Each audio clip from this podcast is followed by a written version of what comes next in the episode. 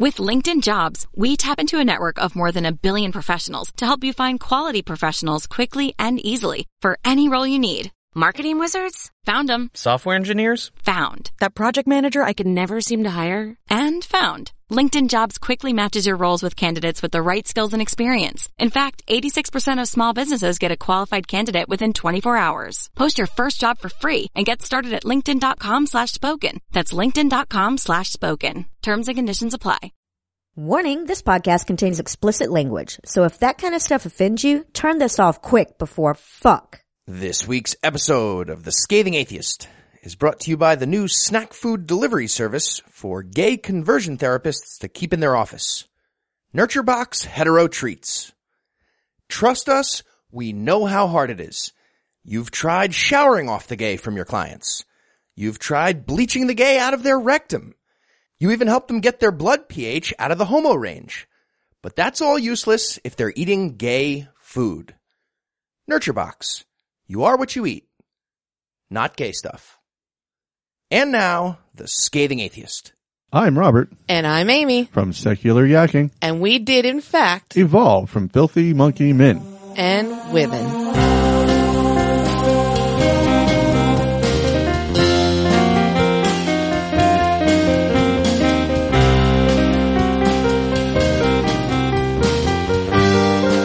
It's Thursday. It's April 21st. And this morning I shot out approximately three ounces of pot. I'm no illusions. I'm Heath Enright, and from Bunker Hillbilly, Valdosta, Georgia, this is the Scathing Atheist. On this week's episode, no Jews or Catholics need apply makes a comeback. God will consume the sodomites with fireballs from their mouths and bolts of lightning from their arses. And we'll learn that New Jersey's reputation for substandardness pervades even their folklore. But first, the diatribe.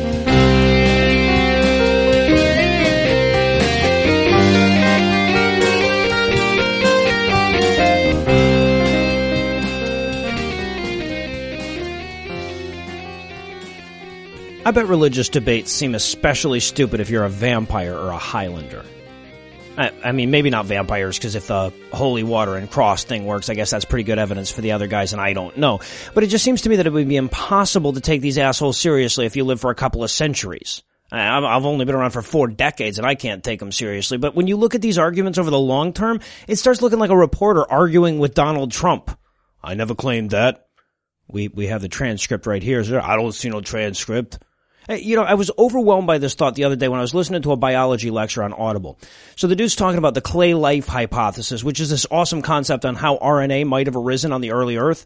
It's one of those things, if I try to explain it in any detail, I'm just going to make all the biologists in the audience cringe. But the basic concept is that certain types of layered clays attract different nucleotides to various layers, which could have acted as a template for the earliest forms of proto-RNA.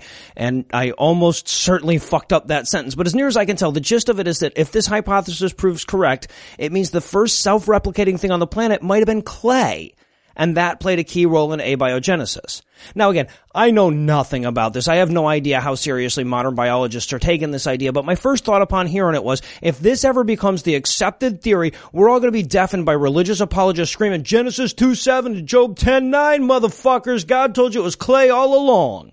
And then a bunch of atheists will line up to say, well, no, it says there that humans are made of clay, not that clay helped polymerize RNA so that it could evolve into humans billions of years later. And then there's going to be a big debate about it, and there'll be a whole display at Ken Ham's museums about how God used a clay to line up nucleotides since that was way easier than just doing it himself. And, and the Muslim apologists will finally be able to upgrade their waves beneath the waves bullshit. And a whole new category of asininity is going to arise that we reluctant atheist debaters are going to have to familiarize ourselves with. Now think about this. Today their favorite argument is a vague appeal to abiogenesis. You, you know, they love to trot out the various unanswered questions between non-organic and bacteria like that's our Achilles heel. And this could be one of the key insights that definitively solves that puzzle. So if we were in a sincere debate, finding a new piece of information like that would be a powerful argument in our favor. But we know that if and when we come to that answer, the goalposts are just going to move to some other field and some other sport or something. And the potent argument we lack today is going to be the potent argument that they're using tomorrow. But of course, if you're a vampire or a Highlander, you already know this shit unless you're a relatively new one. Because any effort to pull back the historical lens beyond a lifetime or two reveals just what disingenuous bullshit we're up against. Over and over again, you see the religious side of the debate hang their entire argument on thing X, and then scientists definitively prove them wrong, and then they fight the proven science as long as they can, and then they act like X never really mattered and it was always about Y. And even though you may not be able to see the whole thing play out in any one lifetime, you can see it in all its various stages in a snapshot. You know, on one end of the scale, you got the present day go-to bullshit from the well-informed Christian apologist. Yeah, most of these today are the how do you explain type arguments because they've basically learned their lesson about making actual assertions. So they try to hide their God in the gap between organic matter and reproduction, or they try to squeeze them into that microsecond before the Big Bang or something like that. And of course, at the opposite of the scale, you've got these long discarded arguments like, well, who made this lightning then? Or, you know, who just rustled those leaves over there on that tree? But you can also find everything in between. You know, evolution is the obvious example. You got half of them trying to disprove it and the other half arguing that it doesn't matter. Now, the existence of the people trying to disprove it undercuts the idea that it doesn't matter almost as much as a thorough understanding of evolution, but more and more the forward edge of religious debate is abandoning anti-evolution arguments. And of course, if you'd been alive and following these debates in the 1800s, it would seem insane to argue that religion gets to still be true if evolution is true. It directly contradicts the most important concepts of not only Christianity, but virtually all religions. So these people saying, well, maybe God just guided evolution would look exactly like Trump going, I never said Mexico was sending us their rapists. And, and, if you back it up a little further, it gets even more ridiculous. If you'd been around for 300 years, you'd still remember when the cutting edge arguments for religion were like, well, how else do those demons get into your bile? If you were 500 years old, you'd still remember Descartes arguing the ability to think about God made him exist. And if you were a thousand years old, you'd still remember when Aquinas proved God with the same strategy as a four year old repeatedly asking why. You know, that's one of the main reasons I push back so hard against this focus on agnosticism. It's as though religion hadn't been making all these predictions that have been universally disproven for centuries and centuries. Look, religion makes a claim, science proves them wrong, religion ignores that claim and makes another. There is no end to that cycle unless the rest of us simply say enough.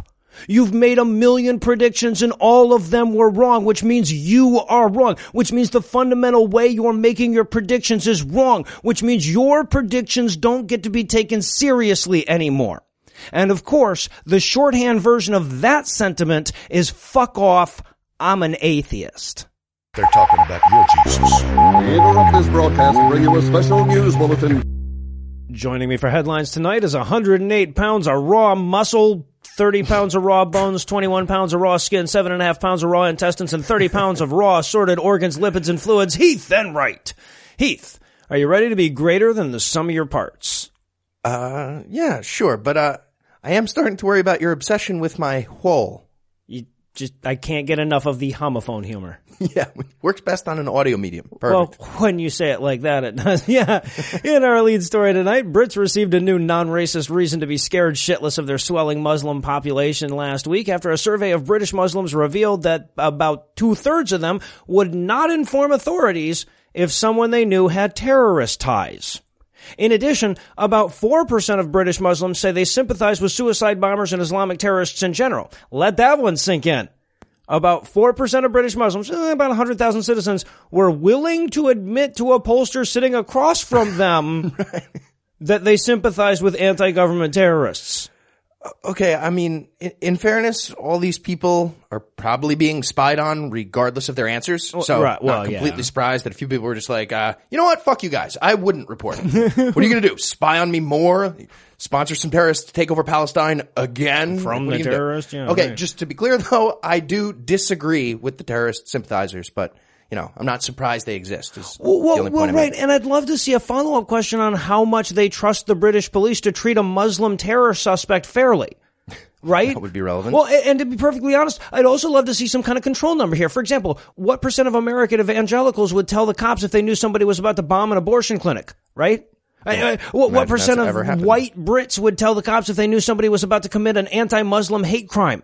You know, I have no way of knowing whether two thirds is high or low, but like you say, one way or the other, it's fucking terrifying. Uh, yeah, I'm gonna go ahead and call that high. And, uh, I'm basing that on my common sense control number that says approximately 0% of people should advocate helping out terrorists, given what terrorist and zero mean? Well, when you put it definitionally like that, yeah. But in my opinion, the more telling part of this survey was the part where they delved into the social issues in order to get a snapshot of how well Muslims were integrating into the larger population. And the answer is a resounding meh.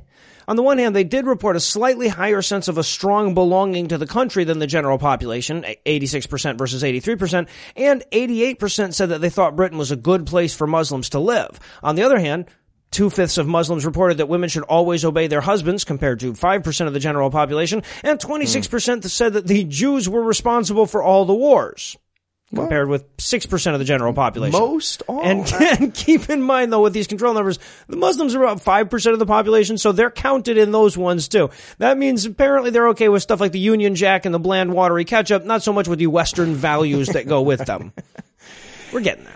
And in PastaCon news tonight, according to last week's ruling by U.S. District Judge John M. Gerrard, the Nebraska State Penitentiary can continue denying privileges to Pastafarian prisoner Stephen Cavanaugh, who brought the lawsuit, as well as any other inmates whose religion isn't one of the real ones. Mm-hmm. And um, it's not clear what the fuck that would even mean, real ones, but one way or another, the Church of the Flying Spaghetti Monster does not count. Well, well, obviously, because I mean, you know, we know where that one comes from, and we can prove that it was disingenuous. The, like Mormonism, I, I mean, because it was made up by a prankster.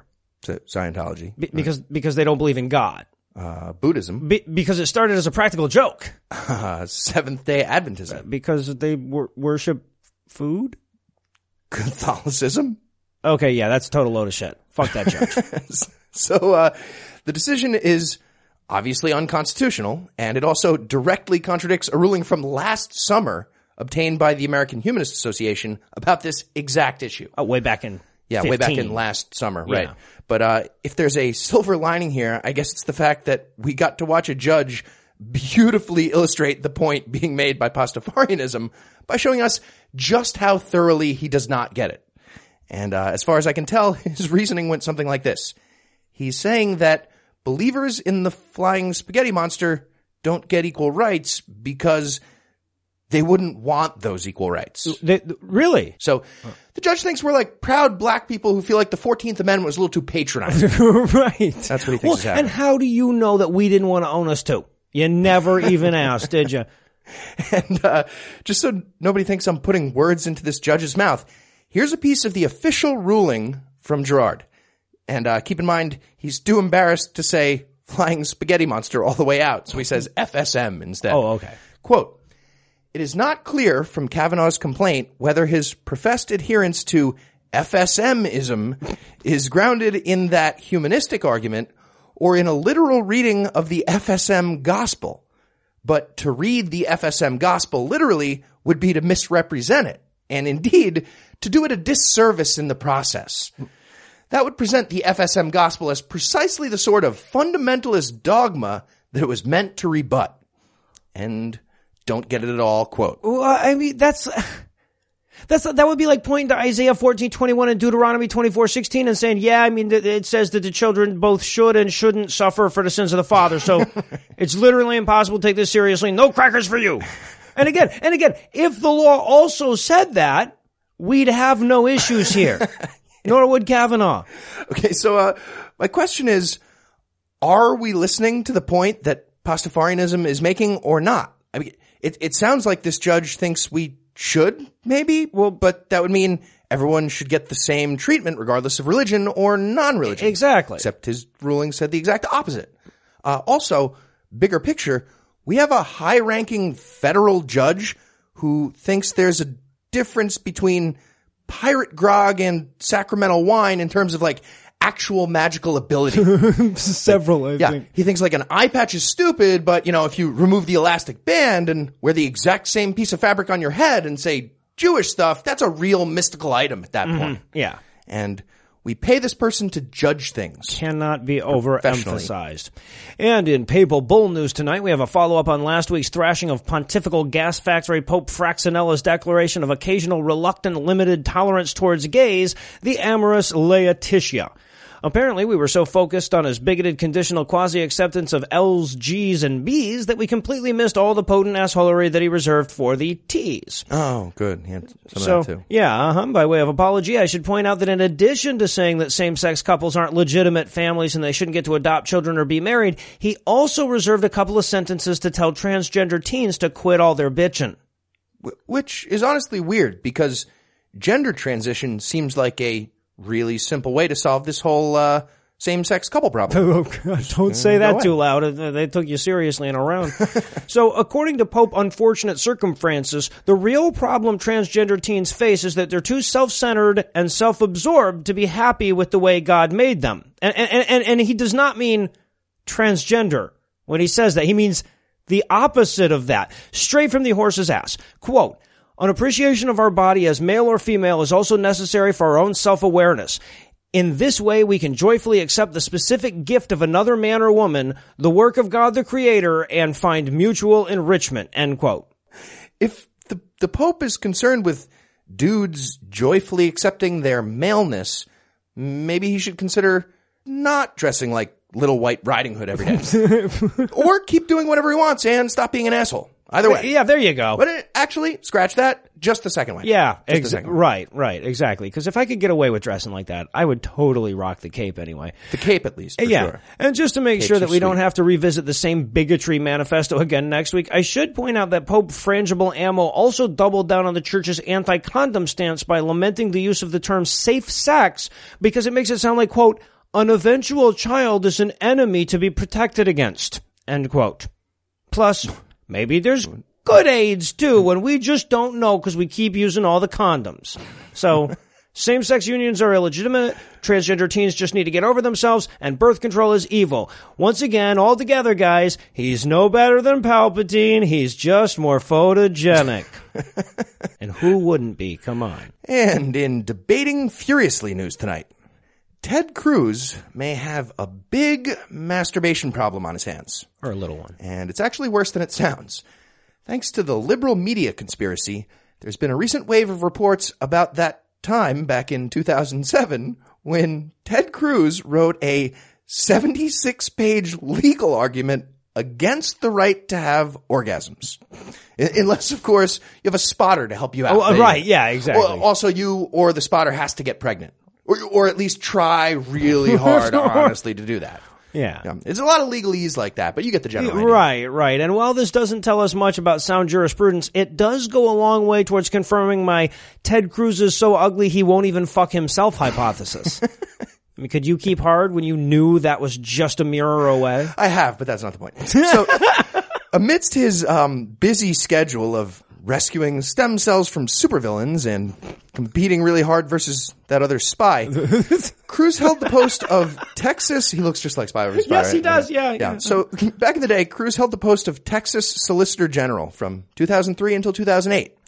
And that meant Ted Cruz had the very important job of defending a legal ban on sex toys in all of Texas by submitting a brief to the U.S. Court of Appeals that argued Americans do not have the right to masturbate. And just for context, this was all done in hopes that the state could uphold a conviction against some lady that got arrested by undercover Texas police for selling dildos at a Tupperware party. that all happened. I love that some cop drew that straw. It should, it, should, it should come as no surprise, though, that when it came time for somebody in the office to write the nobody should have sexual gratification brief, they went straight to old Teddy. And a whole room full of lawyers, they go, hey, Cruz, your wife needs intravenous absinthe to copulate with you. This should be right up your alley. Got one for you. And uh, here's a few of the words that a U.S. senator and presidential candidate actually wrote down on purpose.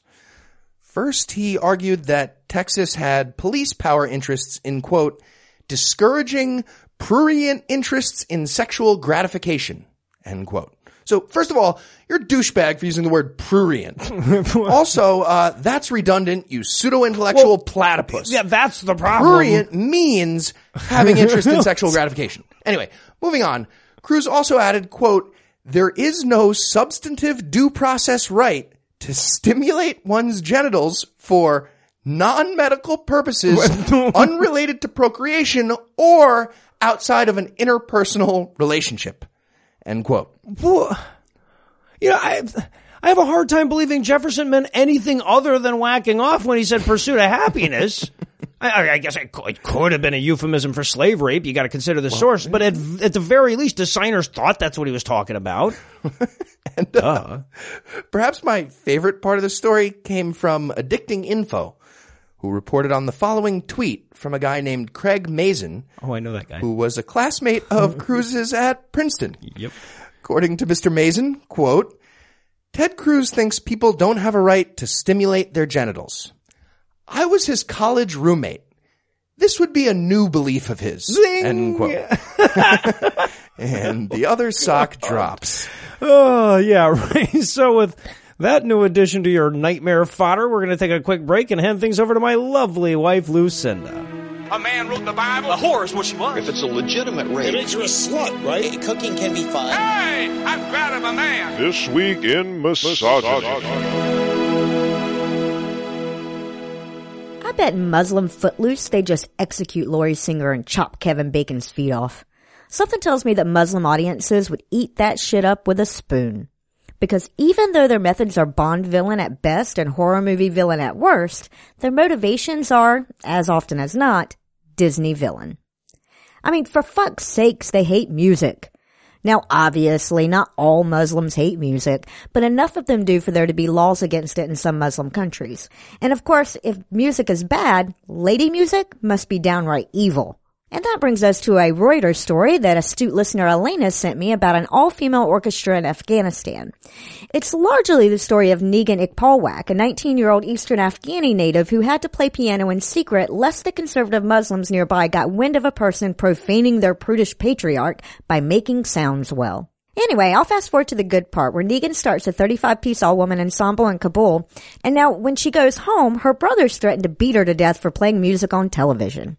And yes, that's all the uplift you're gonna get out of this one. But if those Afghans think women playing music is scurrilous, just imagine how they'd have reacted to the scandal that's rocking Iran this week.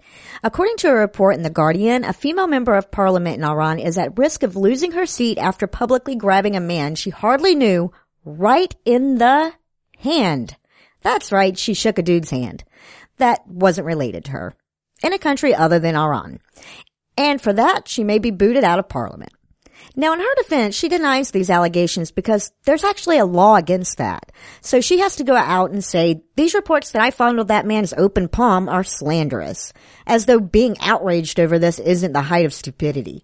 And just to underscore exactly how silly this is, a fellow MP came to her defense, sort of, by pointing out that, quote, it's not wrong to shake an unrelated man's hand with gloves on, end quote or maybe a hand condom, or maybe you cover it with a protective coating of vaginal slime. What the fuck is wrong with these people? And quick while the gals in the audience comfort themselves by saying something like, I'm glad I'm not there, I should remind them that we're only not there because we're actively pushing back against it. The theocrats are nibbling at the edges of our political system right now, and they're a hell of a lot closer to the levers of power than anybody should be comfortable with. I mean, just look at John Kasich. You know, the moderate GOP candidate, the guy who the Republicans decided was way too progressive to represent them in the general. Yeah. Well, it looks like he made the classic GOP blunder by bringing up rape the other day, complete with a bit of advice. It started at a town hall event in Watertown, New York, where a first year law student in the audience posed a question about her personal safety. Specifically, she asked what a President Kasich would do to help her feel safer and more secure regarding sexual violence, harassment, and rape. And he started off kind of okay by pointing out all the resources the school already had if she was the victim of harassment or assault. And I mean, basically this part of the answer amounted to, don't worry your pretty little head off none, miss. We already done took care of that. But that seems way less offensive when you compare it to how he finished. When the law student pressed the question a bit and pointed out that despite the existing safeguards, she still felt unsafe, Kasich answered, quote, well, I'd also give you one bit of advice. Don't go to parties where there's a lot of alcohol. End quote. And as bad as that is, I guess when you consider it came from the guy who attributed a political victory to women coming out of the kitchens to support him, I guess I should be happy he didn't add, and try not to dress too slutty. And with that testament to my perpetual optimism, I'll hand things back over to Noah and Heath. Thank you, Lucinda. And in resume or may not news tonight, we've got another update on the pre-lawsuit portion of the Ark Park's hiring practices. With the new Ark Encounter theme park scheduled to open this summer, it's time for the Dunderhead from Down Under head to put his constitutionally dubious hiring practices to the test. And I should note that when I say dubious, I mean ass fucked. I mean that they somehow found the Constitution's asshole, probably in the due process clause, and gave it an unwelcome sodomizing. Okay, so I'm I'm confused. They're they're only going to be hiring sodomites. I think this politically correct stuff is getting out of hand. prove it. Prove it. No, I'm, uh, don't get ahead of me here. Now, to be honest, I've been waiting for this like it was opening day. Ever since a judge ruled that Answers in Genesis would be allowed to discriminate in their hiring practices while still receiving 18 million bucks in taxpayer-funded incentives, the First Amendment enthusiasts in the country have been waiting with bated breath to see just how much ammunition Amish Wolverine was going to give the appeals court, and it looks like it's about nine yards worth because apparently they're actually going to refuse to hire janitors who won't sign a statement of theological submission.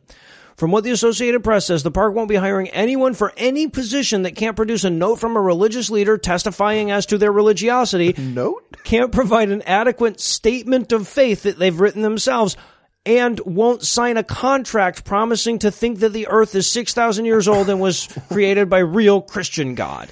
Yeah, it also helps to have a bill of sale that proves you're a genuine freedman. No get kidding. right in. And by the way, as if the no Jews, Arabs, or satanic atheists hiring policy wasn't already bad enough, the AIG statement of faith that you have to sign your name to also has a minimum bigotry requirement. According to the statement, yeah, well, okay, up to this point, the thing is only mentioned, you know, agreeing with biblical creationism kind of shit that relates to the park in a sense. You also apparently, though, have to agree, quote, the only legitimate marriage sanctioned by God is the joining of one naturally born man and one naturally born woman in a single exclusive union as delineated by scripture. Wait, there's more. They're so worried about loopholes. Sorry. Uh, yeah, right. Oh no, you wait till you hear the rest of this. God intends sexual intimacy to occur only between a man and a woman who are married to each other and has commanded that no intimate sexual immorality such as, this is an amazing list, adultery, fornication, homosexuality, lesbianism, bisexual conduct, bestiality, incest, pornography, or any attempt to change one's gender or disagreement with one's biological gender is sinful and offensive to God, end quote. You have to agree with that before they will let you mop up the monkey shit when the art closes. And in hand to gland combat news tonight, Nitroglycerin here. we have another growing front in the war on tugs. This latest conflict arose in Utah when the state legislature passed a bill last month aimed at fighting back against the so-called pornography epidemic. What?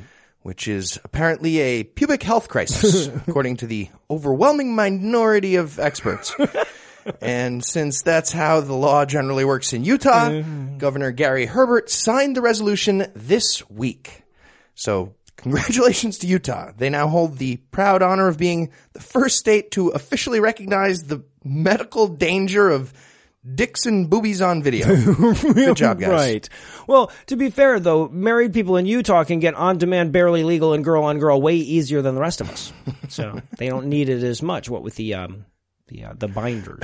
a lot of options. So, uh, one of the major players behind this latest push is anti-porn activist Gail Dines, who, apropos of nothing, looks like Babe Ruth in drag hosting a Wiccan seance. anyway, um, thanks to her lobbying at an anti-porn summit on Capitol Hill that we apparently fucking had, uh, Utah State Senator Todd Weiler decided to sponsor the bill in question and he believes there's a scientific basis for this whole uh, anti-porn movement. Is there now? Yeah, according to research conducted by some creepy fucking Mormon dudes at a group called Fight the New Drug, and yes, they mean porn. Sounds That's the new drug. According to their scientific findings, quote, porn hates families. Oh, quote. I had no Yeah, idea. yeah, very specific. Uh, their data also strongly suggested that quote, porn kills love, end quote. So, a lot to think about. Uh, guys, not that nine inches isn't impressive, but that's not what p value means at all. oh, sorry, that's combined. It's a Never- regression analysis joke right there. Never mind on the impressiveness then. All right. So, uh, one last thing. Quick note on the actual science about this. According to numerous studies and also common fucking sense, more available porn in a society means less sexual violence. So you can literally porn the rape out of people. Yeah, right, At- right. At, least some of them. Well, yeah, exactly. So we should definitely do that. The the thing that reduces raping and causes orgasms, which are literally made of happiness. I mean, porn should be mandatory at this point. At, at this point, yeah, knowing what we know now, Anti-rape made of happiness. Can there be a better thing? Come on. We'll find out later in the headlines that there can be. and in Noah's archaeology news tonight, convicted felon turned totally legitimate retailer of scorpion locust proof apocalypse kibble buckets, Jim Bakker managed to look less stupid than the person next to him last week when he invited Dr. Dennis Lindsay on his show for a discussion of precisely which mythical creatures built Stonehenge. Oh. Turns About out was- that was answered. Turns out it was giants. Anyway, My money was on manticores. I know Heath had everybody's Yeah. favorite long-necked Japanese trickster demons, the Rokurokubi in the pool, but Fucking lost no. that one. According to Dr. Lindsay, it was uh it was giants. Giants. Well, I, I mean, I'm not sure how he can prove that, but it would certainly reconcile lots of contradictions in the Bible. So Wouldn't it Okay. now? Yeah. understand what they're getting at. So during a break from the Soylent Orange sales pitch, Baker brings this ass hat on, and I, and I apologize to all the real doctors for attaching the honorific to the, this academic paraquat, but apparently he has one of those self-contradicting doctorates in practical theology from Oral Roberts University. Anyway, he did his alma mater proud when he announced the latest discovery of creation as science, that discovery being, of course, the aforementioned giants that built Stonehenge. And if you're asking yourself what kind of giants, apparently was. Lindsay had you in mind Good. when he clarified that these were satanic giants. Okay, so we've got satanic giants playing with fucking giant Legos in England back in the day. Mm-hmm. Um, why am I ordering the food buckets again? This proves the like- apocalypse. like he needs to work on a more of a straight line sales pitch, whatever. We're going around the the, bend there right, a little okay. bit, yeah. Got it. So apparently, this discovery comes from reading the parts of the Bible that talk about giants roaming the earth and thinking to yourself, "I bet that's who bid them big rock benches in England." And of course, according to Lindsay, Stonehenge is quote just one of hundreds and hundreds of gigantic places around the world that testify that some sort of supernatural power or giants were involved in its construction. End quote. Right, like the Great Pyramid, that uh, huge fucking giant suppository they that made. corn yeah. silo, yeah. So he's hedging his bets, though. I love that he's hedging his bets as to whether or not these were magical Satan giants. You know, we don't know what kind of Satan giants they were. Don't overstate shit. That's just good science there. And finally tonight, in Hate Balls of Fire news, thanks to Pastor James David Manning of the ATLAH Worldwide Hate Church in Harlem, New York, we have our first ever story that involves gay sex and flamethrowers. This is our first. It is our first, believe it or not. And uh, I gotta say, he really upped his game since we got him on the payroll. we He might really as did. well Yeah. have. Yeah. In his online sermon last week, Manning announced that God has a new curse for all the sodomites. And it's a good one. And also any sodomite sympathizers, too. right. Apparently, Manning talked with God, and from now on, receiving butt sex will cause balls of fire to spring forth from one's colon when it's over. I see. Also, uh, anyone who agrees with equal rights for gay people will have the same thing with their vagina. and also apparently grow a vagina. if applicable. So, uh, he's pro-trans at least, but, but still. I mean, I don't want to overstate things here, but this is great news. If we could harness the powers of these anal Hadoukens, West Palm Beach alone could solve the looming energy crisis. it's awesome. Just when you think butt sex can't get any better. So, uh, yeah, this was, uh, kind of like trying to cut down Hamlet into a paragraph, so couldn't capture all the, the nuance of his argument. Here's a small sample of Manning's actual chosen words. Oh, please. Quote, the next time you get poked in the butt, a flame, when that man pulls that penis out of you, a flame will shoot out of you. I got the word in my mouth. Fantastic. Continuing. You think AIDS was bad? You ain't seen nothing yet. fuck's sake. I'm the Lord's servant. I'm the sodomite slayer. Either they get out of town, th- th- all the gay people out of New York City, I guess Uh-huh, he's yeah, referring to, right, right. Or flame and fire gonna come out of their butthole. Oh, and anybody that sympathizes with them, they gonna have a flame shooting out of their vagina. You gonna need asbestos panties. Oh. God will destroy you. End quote. That's so And fucking tastic. Where do you even start? I mean, I mean, asbestos pan- no, he, you- you- he you check it as knows that people with vaginas also have assholes, right? Though, like, you could just use that across the board. That would be, but more importantly, He does not know that. how is God going to destroy you with fire that comes out of your own asshole after you just had butt sex or your vagina? I mean, if you're dressed at the time, sure, but you wouldn't have just been having butt sex. I dare say, and I know I'm arguing with a self-appointed doctor here, but I dare say this makes no sense. Okay, well, just to review, get you Oh, yeah, caught please, up. Um, please catch me up here. Pastor Manning thinks that God created AIDS to kill gay people, Mm-hmm. and then God realized the plan wasn't working. The, the plan that he, the omnipotent creator of the universe, came up with wasn't Right, working. yeah. And then he decided to switch over to ass torches. And he's warning vagina torches. Which should do the trick, unless, of course, he gets foiled by asbestos panties. Oh, right, And asbestos yeah. butt plugs, which we have. he shouldn't have. Or, uh, you know, if all the sodomites get special glasses like Cyclops. In which case you could say, uh, the whole plan backfired. I was guess. waiting for the backfired. Yeah, yeah, no. Why would you put one of the fucking foils for the fucking plan right in your warning? It's so stupid. Well, and also, if I'm reading this correctly, I mean, catchers just got superpowers. So I mean, Pretty yeah, you you might take care of a few pitchers early on, but I mean, they're going to learn to pull out in time or, or wear a welder's apron or something. And meanwhile, you've got asshole kamehamehas to watch out for when you're when you're out sodomite slaying. God really didn't think this one through. I don't mind saying. However, uh, all that being said, if Manning is indeed correct about God's new curse, the gay porn industry is going to have a lot of adjusting to do. I think they will. and uh, the least of their worries at that point is going to be new titles. What with all the uh, insurance stuff? It's going to be mostly insurance stuff, I would imagine. But uh, there's no need to worry. This is why we do this segment. Exactly for moments like this. Getting ahead, yeah. We will need 30 seconds on the clock. Fire sodomy porn titles, or, well, I guess just sodomy porn titles, Well, which right, naturally yeah. involve fire by definition. Go. At this point, all right. How about a sodomity win? what about, uh, Smokeback Mountain? Okay, all right. How about the flaming of the shrew? Sorry, apparently they didn't use hamsters back in Shakespeare's day. It doesn't exactly match up, but same idea. what about, uh, back that draft up? Tap Or- that ash. the Bugger Games Part Number Two: Catching Fire. Um, a bit of a stretch there. Blazing straddles? Maybe polyp Sibians? friction. I mean, if the Santorum was f- f- flammable, that that could do it. Burn after bleeding?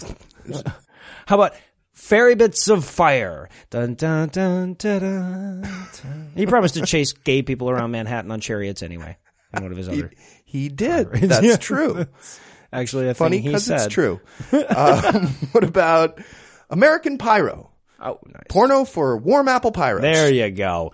Uh, how about Firestarter 3? Sinternal combustion. What about in the line of fire in the glory hole? you never go ash to mouth. In That's case you never. Tom and Cecil needed to adjust under this uh, under this new uh, apparent. I'm sure they'll get an asbestos glory All hole. right, I got one fine. more. How about cock, cock, and two smoking barrels? All right, last one for me too. How about the extinguished gentleman? Pop, drop, and roll in the jizz puddle. That's all you really have to do. And I guess at this point we should take a quick break so the folks at home can find somebody to butt fuck and see if all of this stuff works. So we'll close the headlines here. Heath, thanks as always. Dig Dug. And when we come, I think you already used Dig Dug. It's a sweet game. I'm using it again. And when we come Love back, Dig Dug. we'll try to scrape a little more bullshit out of the Sola Society shoe. Every country contains its cornucopia of cryptids that credulous cockwarts are convinced they coexist with, and while the Sasquatch gets the lion's share of the media coverage in America, there are no end of non-existent regional cryptids for local asshats to drunkenly stumble through the darkened woods in search of. So we're going to take a look at one of our personal favorites, the Jersey Devil, in yet another alphabetical installment of How bullshit is it? So tell us, Heath, what is the Jersey Devil? Well, according to legend, an old witch once lived in the Pine Barrens in southern New Jersey. Already the mother of 12, she became pregnant again, this time by the devil himself. The pregnancy was normal, and the delivery was quick, and for a moment, she and the midwife thought she'd birthed a healthy baby boy. But minutes later, the baby transformed into a hideous beast with the head of a goat, the wings of a bat, and a forked tail. The creature attacked and killed the midwife, let out a blood curdling scream, Yah! and escaped through the chimney. And some say this demonic chimera still roams the Pine Barrens to this day. But it doesn't. I know, but some still say it does. No, no, no, no. I, I get it, but I, I mean, I would imagine that there are a lot of listeners thinking, okay, but none of that shit happened. Seems like an odd choice for a how bullshit is it segment. So, uh, why did you elect to go with the Jersey Devil?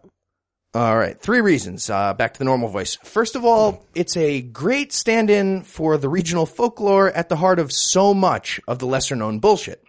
Secondly, no good pseudosciences start with J, and No. trying to go alphabetical is really hard. But third, and perhaps most importantly, the story includes Quakers arguing, which hilarious already, accusations of witchcraft, Benjamin Franklin, and a look inside the cutthroat competition of the early American almanac industry. All right, well, fuck it, I'm in. Excellent. So um, it starts way back in the early 17th century when a bunch of dejected English Quakers decided to settle in the region that would later become New Jersey. Well, there's your problem right there. Mostly downhill from here, yeah. So uh, our main character is a Christian occultist and father of 12 named Daniel Leeds, who was eventually declared a heretic by the local Quakers. Also, he was an aspiring almanac tycoon. And uh, those last two things are actually related.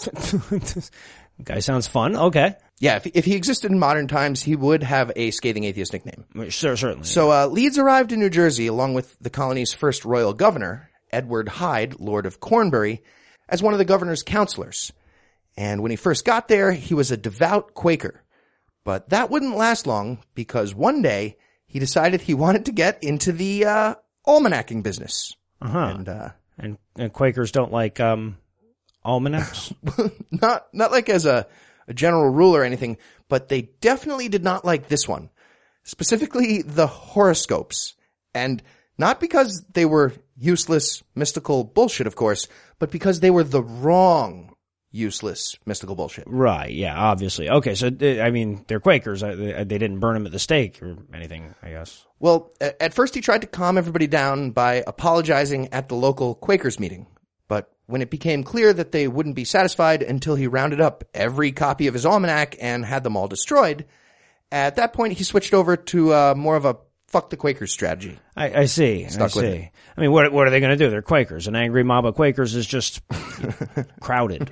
Yeah, and, uh, and menacingly quiet. Yeah. Okay, so uh, as part of this ongoing feud, Leeds started to publish a series of fuck the Quakers pamphlets that he distributed throughout the region. There's a genre of literature that just doesn't get enough play these days. does not indeed. So uh, what followed was the 17th century version of a like a flame war or a rap battle with Leeds and the Quakers releasing an escalating series of pamphlet smears and accusations against each other.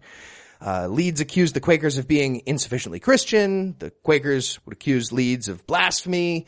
Leeds would accuse the Quakers of being politically subversive and he also accused them of being, you know, a bunch of fags, lol, that kind of stuff.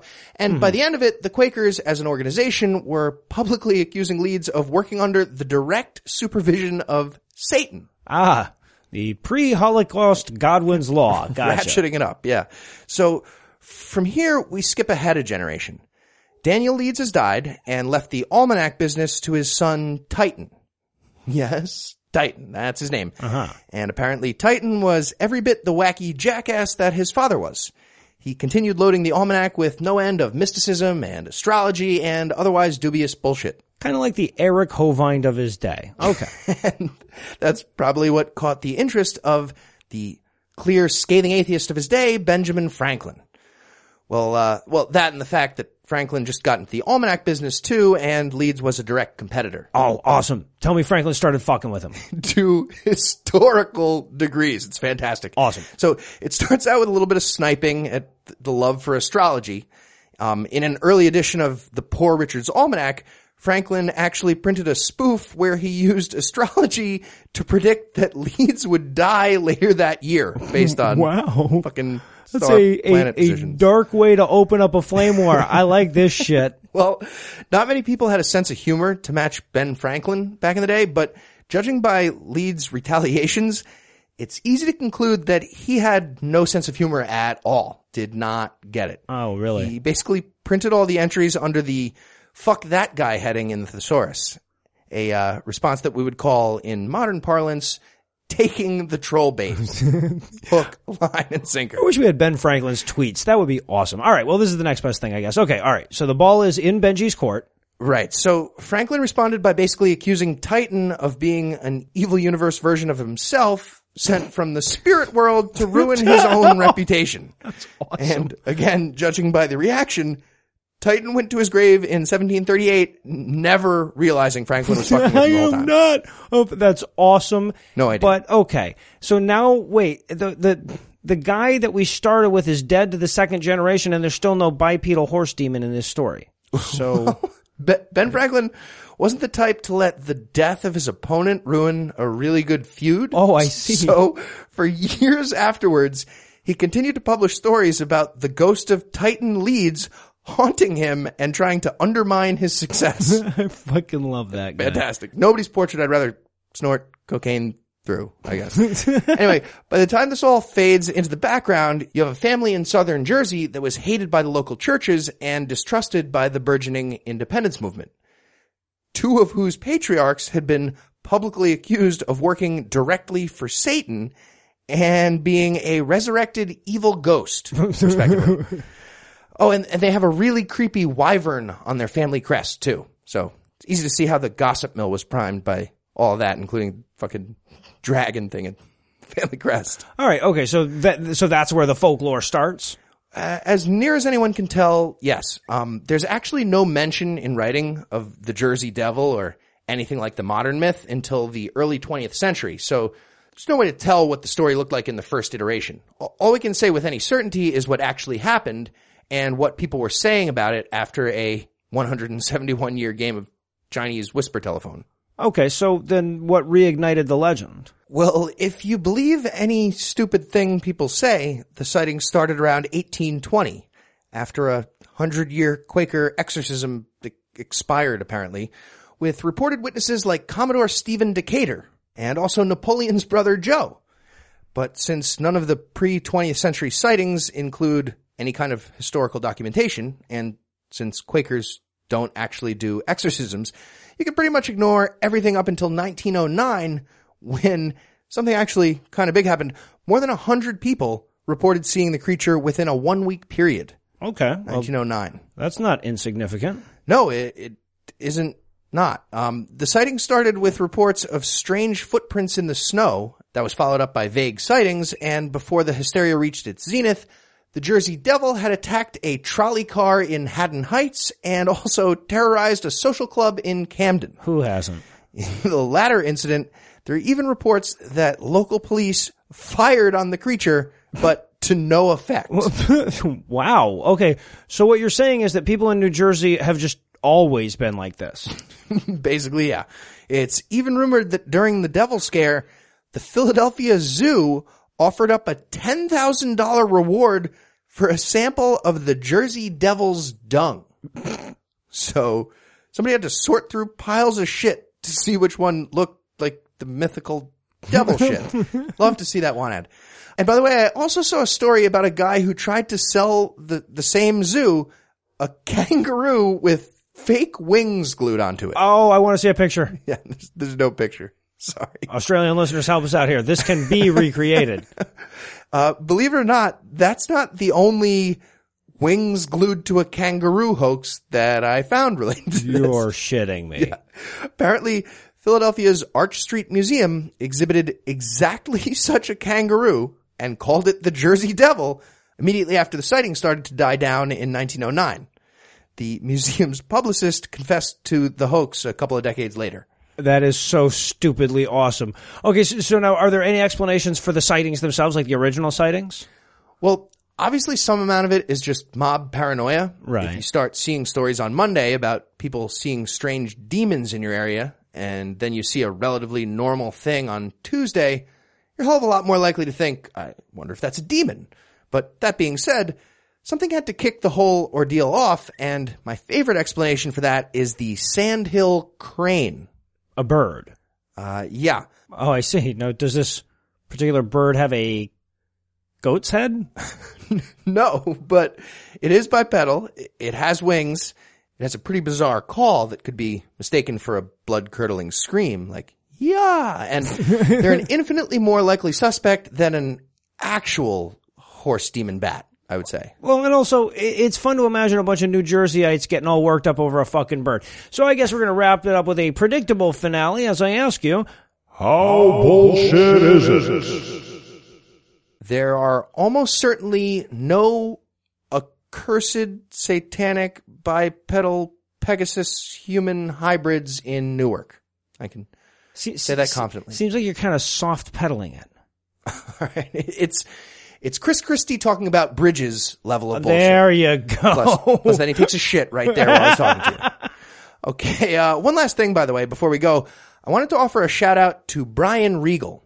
He has an excellent article on this story at CSICOP's website, and we leaned on it pretty heavily when researching the spit. If you want to know more, we'll have it linked on the show notes. Check it out. All right. Well, thanks again for lending us your fecal expertise. And I guess the important takeaway here is that New Jersey's hockey team is named after a bunch of dumbasses pissing themselves over a bird.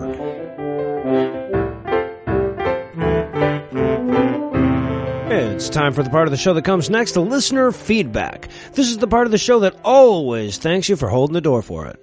Our first message comes from Celine, who writes, quote, My housemate and I discovered that the number one selling Bible on Amazon has a four and a half star rating and only 301 reviews.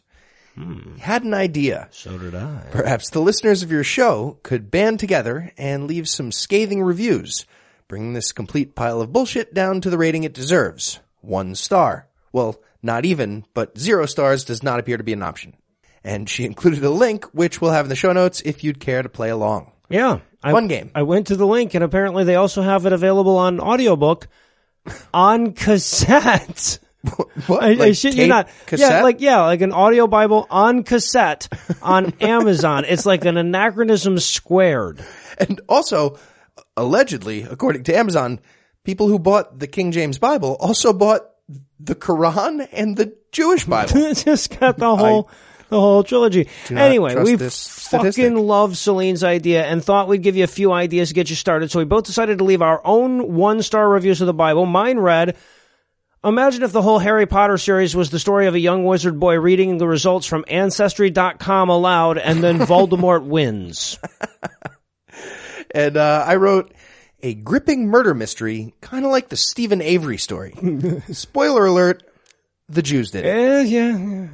And finally, we also got a so. message from Samantha. Not her real name, but she's in one of those rare positions where the fewer people that know she's an atheist lesbian, the better. Must be what all those Christians in God's Not Dead 2 world feel like. Anyway, Samantha wrote us a really long email where she basically said, when you guys make jokes about lesbians, I laugh along, and when you guys make jokes about women, I laugh along, because in her words, we quote, generally lampoon the bigoted and anti-scientific views held by the religious folks, end quote.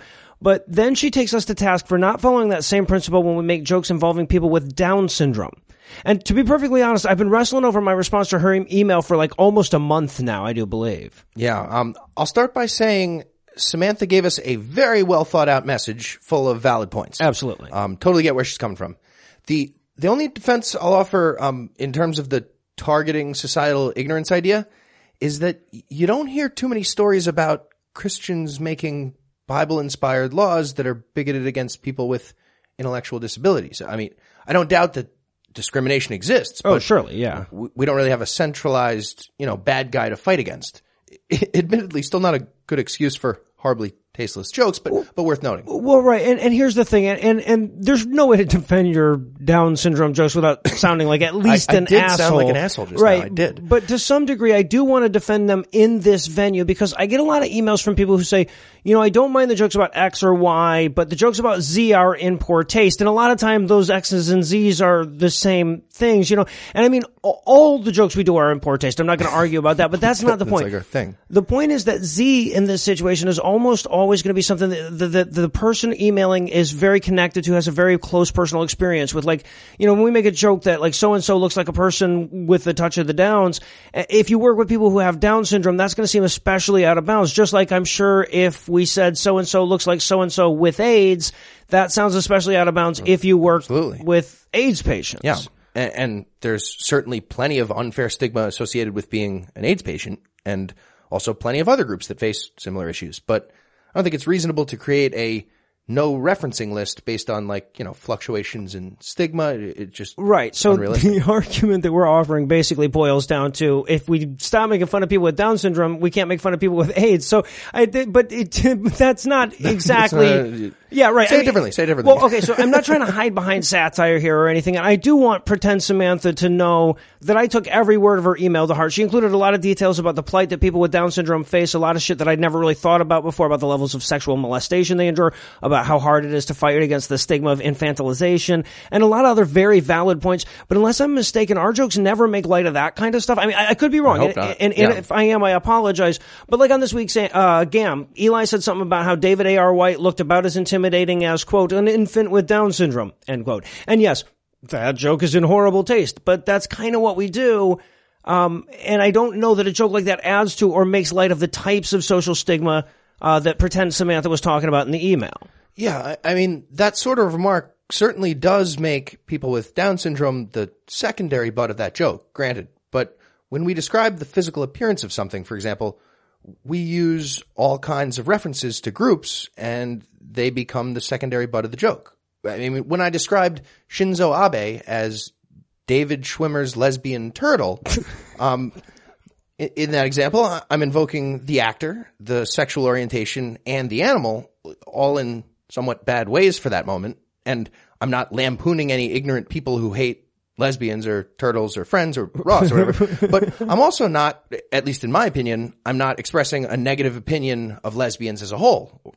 Or Schwimmer, or turtles. I'm I'm okay with Schwimmer and turtles really when you get down to it. Okay, so no, look, one thing I'll certainly cop to is that we have gone back to that well too often, right? When I did a search Granted, through our notes for Down syndrome, I'm sure we have. I got a tellingly robust result. So I, I don't want to try to absolve myself from any wrongdoing, and I will try to be more sensitive to the particular challenges of people with Down syndrome, both on the show and in my day to day life. But it would be disingenuous to say at this point, okay, here's this one group of people that we're never going to include in our jokes. Right, right. Um, all that being said, though, I do sincerely apologize if anyone was personally offended or further stigmatized. That would be terrible. Yeah. And whether or not we agree on drawing a line or where it should go, if we did draw it, I will certainly take Samantha's overall message to heart going forward. And that's all the feedback you get. If you want more, keep sending us those emails, tweets, and Facebook messages. You'll find all the contact info on the contact page at scathingatheist.com.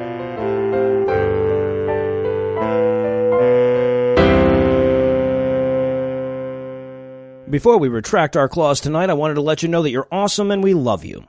All right, enough of that sappy shit. That's all the blasphemy we've got for you tonight, but we'll be back in 10,022 minutes with more. If you can't wait that long, be on the lookout for a brand new episode of our sister show, The Skeptocrat, at 8 a.m. Eastern Time on Monday, and an even newer episode of our brother show, God Awful Movies, 1,440 minutes after that. And if you can't get enough me, you can catch more me on back-to-back episodes of The Ingenious Friend Show, I think is what it's called now, with Jake Farr Wharton, at least half of which are available now. Also hung out with Jonathan over at Secular Stories a little while back. That interview is now available for your auditory consumption. We'll have links to all of the above on the show notes for this episode. Obviously, it'd be a sad excuse for an episode if I didn't take a second to thank Heath for his uncanny ability to lampoon Pastor Manning even harder than he lampoons himself. I need to thank the lovely and talented Lucinda for all kinds of stuff, much of it also related to hardness. I want to thank Robert and Amy from the Secular Yakking podcast for their more gender inclusive Farnsworth quote this week. Of course, if you'd like to hear more from them, you'll find their show linked on the show notes as well. But most of all, of course, I need to thank this week's most eupeptic eukaryotes, Griselda, Susanna, Quincy, Marty, Richo, Edward, Matt, Jacob, Richard, Stewart, Steve, Lucas, Matthew, Greg, Albert, Alex, Alex, Jessica, Cody, Pascal's Razor, and Sheena. Griselda, Susanna, Quincy, Marty, and Richo, who are so bright their intelligence is measured in lumens. Edward, Matt, Jacob, Richard, and Stuart, who can only skinny dip comfortably if they're over the Marianas Trench. Steve, Lucas, Matthew, Greg, and Albert, whose ejaculations give the shining elevator maximum flow envy. And Alex, Jessica, Cody, Pascal's Razor, and Sheena, who are so sexy the moon tidally locked just to get a better view. Together, this score of scrappy skeptics scraped together some scare script to secure our scheduled schemes of scornful skullduggery against the scourge of scriptural scams this week by giving us money. Not everybody has the Washingtons, Lincolns, and Hamiltons it takes to give us money, but if your dead presidents are starting to stink up the place, we'd be happy to take them via a per episode donation at patreon.com slash scathing atheist, whereby you'll earn early access to an extended edition of every episode, or you can make a one-time donation by clicking on the donate button on the right side of the homepage at scathingatheist.com. And if you'd like to help, but the 166th time I asked you for money wasn't quite the charm, you can also help us a ton by leaving us a five-star review on iTunes, Stitcher, or your podcast rating vehicle of choice. We'd also appreciate it if you liked us on Facebook and told a friend about the show, or your mom's pastor. If you have questions, comments, or death threats, you'll find all the contact info on the contact page at scathingatheist.com. All the music used in this episode was written and performed by yours truly, and yes, I did have my permission.